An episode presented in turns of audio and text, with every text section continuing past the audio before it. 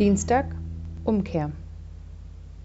Meinst du, dass ich gefallen habe am Tode des Gottlosen, spricht Gott der Herr, und nicht vielmehr daran, dass er sich bekehrt von seinen Wegen und am Leben bleibt? Aus Hesekiel 18, Vers 23.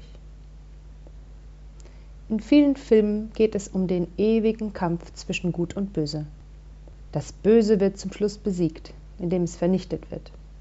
Entweder stirbt die böse Hexe, der Mörder wird für immer weggesperrt oder der Drache wird getötet.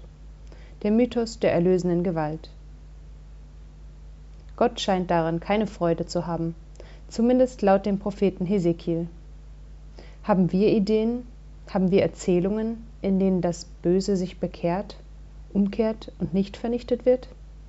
Fallen dir Geschichten dazu ein?